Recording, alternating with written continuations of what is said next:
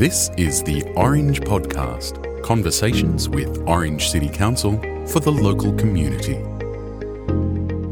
This is Alan Reader, and I'm guessing that if you're listening to this in the midst of an orange winter, you're looking for ways to shut out the cold and keep warm and as toasty as you can. But in this episode of the Orange Podcast, I want to run some good reasons by you why you'll want to pull on your winter woolies and venture outside. Trust me, there are some very good reasons. Later in the show, we'll hear about some new attempts to revitalise our local live music industry. But first, an explanation of what's happening if you've driven past Robertson Park in recent days and seen tents and an enclosure being assembled. For the podcast, we took Orange 360's Caddie Marshall and Mayor Jason Hamling to find out all about the Orange Winter Festival in the park.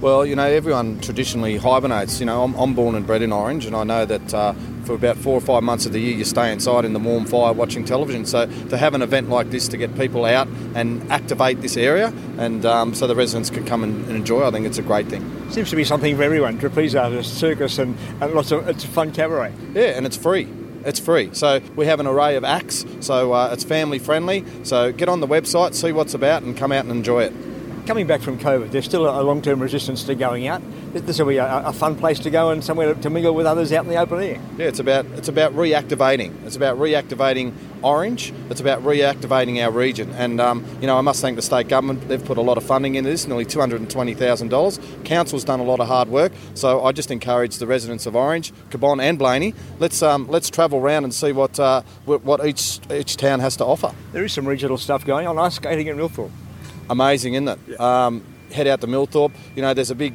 there's some fireworks out at Millthorpe on Friday night as part of the night markets. You've got uh, all of all of cellar doors doing things. So just get onto the Orange 360 website, see what's available. Um, there are there are tickets. You go to one three ticks. There's no price. There's no cost. But um, find out what it's all about. But main main thing is come down to Robertson Park. It's the centre of Orange. It'll be the centre of attention. We're here in Robertson Park as a, a Spiegel tent. A, a, special wooden frame is being assembled with Caddie Marshall from Orange 360. Caddie, um, this is normally a very quiet part of the year for Orange. Not much happens in winter. What's going to happen this week? It is going to fire up, Alan. It's firing up. We're heating up. We're going to light up the night skies over in Millthorpe on the Friday night, but then we really are bringing the warmth of our region into Robertson Park. Thanks very much to Orange City Council and the state government. They've contributed a lot of money and yourselves to really support our tourism and visitor economy. So it is spectacular. It is going to be lovely to see the park activated in this way. We normally do it in autumn and spring around, you know, Food Week and um, Orange Wine Month, but this is absolutely bringing our arts and cultural destination theme to life and really being able to, I can see this in years to come, us continuing to build this pillar across our calendar. Uh, and I think this is a real opportunity, particularly with the free shows, for the residents of Orange and the surrounding areas in terms of Blayney and Cabonne to come in and see what a, a Spiegel tent, or in this case it's branded the Cazador, what happens inside one of these structures. I what mean, will happen? Lots of performance, lots of laughs, lots of, you know, good fun times. There'll be family entertainment during the day, and obviously, as it gets into the evening, a little bit more of the adult programming comes into place. So there will be something for everyone. It is all about entertainment. People, the people of Orange are used to staying at home in the middle of winter. People from Sydney like to come out here and get cold. What, what, is this about tapping into that? This is absolutely about tapping. This is about those people that go and buy themselves a beautiful jacket hat um, at the beginning of the winter season and don't have enough occasions to wear it. Well, we get to wear ours for three months of the year, and we want to be able to make sure that when they're putting that jacket on or they're looking to pack it, that Orange is the first destination they have in mind when they're trying on that jacket. This is about luring people out here that may not ever have come out here before. It is about celebrating the season of winter in a kind of fun, entertaining way. This is a way, like, you know, some of the events that are happening around the Winter Fire Festival, après ski up at Printhie. Well, that's something that you don't need to risk your arms or legs.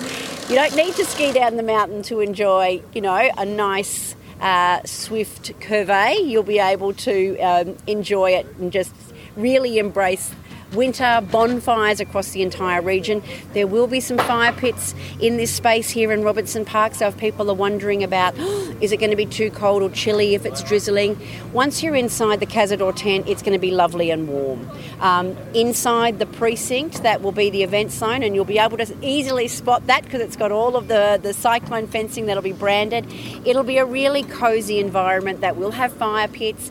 It will have booze and food. Um, it's part of all of our festivals, but we'll have lovely local live entertainment outside at the Cafe de Rue. And then inside the Cazador tent, there'll be um, some of Australia's best entertainers and comedians.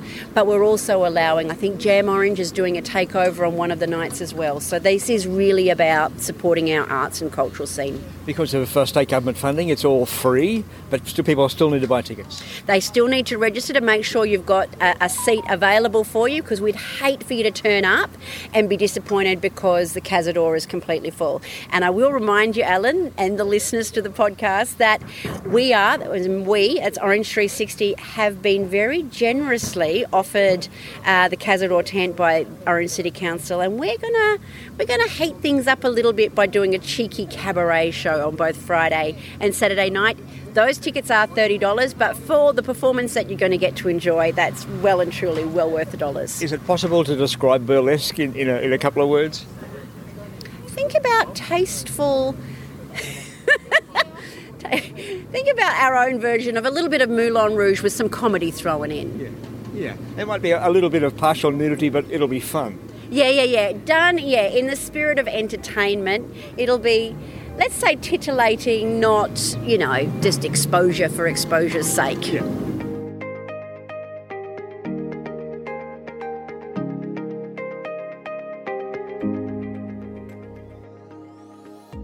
Orange 360's Caddie Marshall. The Winter Fire Festival is on from the 6th to the 14th of August. You can find out more about the festival and where to get free tickets on the Orange City Council and Orange 360 websites.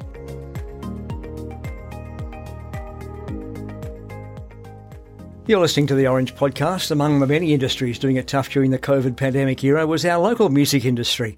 Uh, lots of people just couldn't go out and enjoy live music as they used to. It's starting to come back slowly, and a new plan is being hatched to try and give that a bit of a kick along to find out some more about one of these industries that brings lots of people to town. Orange City Council's tourism manager, Glenn Meikle. Glenn, how tough was it for live music in the last couple of years? Uh, most of our live, our musicians lost their uh, livelihood overnight and um, venues were shut down, or in fact, playing music live was actually banned as part of the lockdown. So, very difficult for those for those people, and um, it's been tough since then. You know, we weren't allowed to assemble in crowds, so you couldn't do anything. We're now back to that situation where there are some indoor outdoor options and entertainment options available again, so that's great to see. As people are starting to come back and as the industry is starting to, to rebuild itself, um, organisations like the Live Music Office from the New South Wales Government, others are now looking for ways of uh, giving things a bit of a kick on. Tell me what's happening. Yes, there's a couple of initiatives out there to sort of help boost things and help to get the uh, the live music sector back on its feet. And uh, one of those is the Live and Local programs. Um, Orange Council was involved with that program a few years ago when we uh, when we held the Jam Saturday concerts, which people might remember. Uh, this uh, next initiative in the next few months, we've, we uh, will be running a music industry forum where we'd like to hear from anyone connected to the music industry venues, musicians, media, publicists, even just music fans um, to hear what they see as the future, what areas need support, what is working well, what's not working well in the city.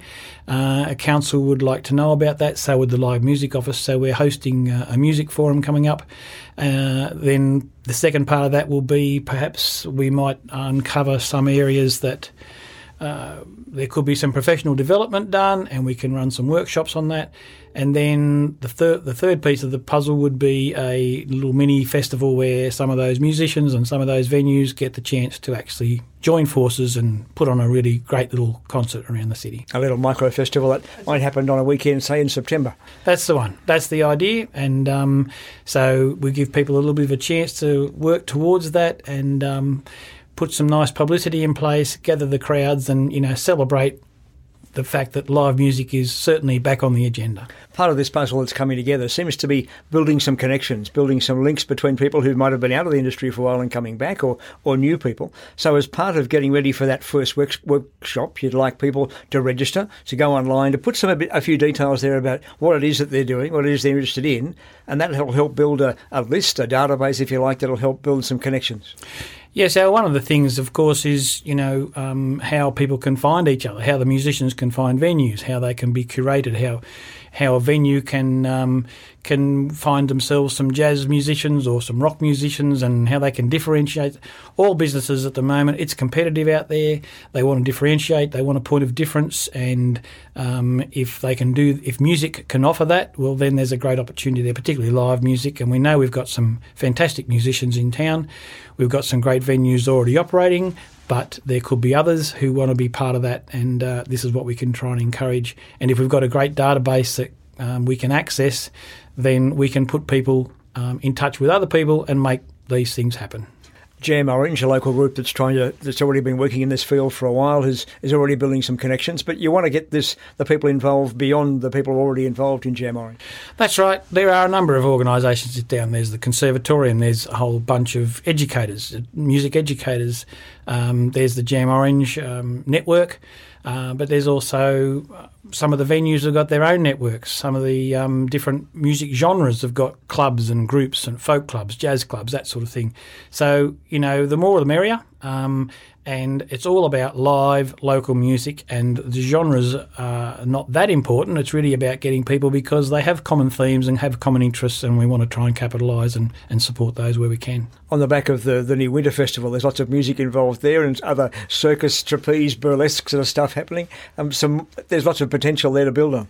Absolutely absolutely. And i mean if if council knows and if the community knows that those things are out there, then we can leverage that and perhaps find more opportunities as well. Thanks for telling us about this today. So, the main thing before we go, if you're at all interested, if you've got a, a, finger in the pie you'd like to, go to the Orange City Council website, register for the new workshop, and, uh, and turn up on the night. Yes, we'd love to see as many people as we can get to the forum, and we want to hear their thoughts on live music and where it goes next. Orange City Council Tourism Manager Glenn Meikle joining us on the Orange Podcast.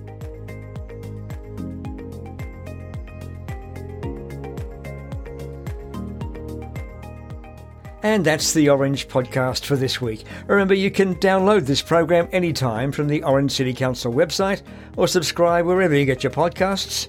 The Orange podcast is produced on Wiradjuri country. Until next time, this is Alan Reader. Bye for now.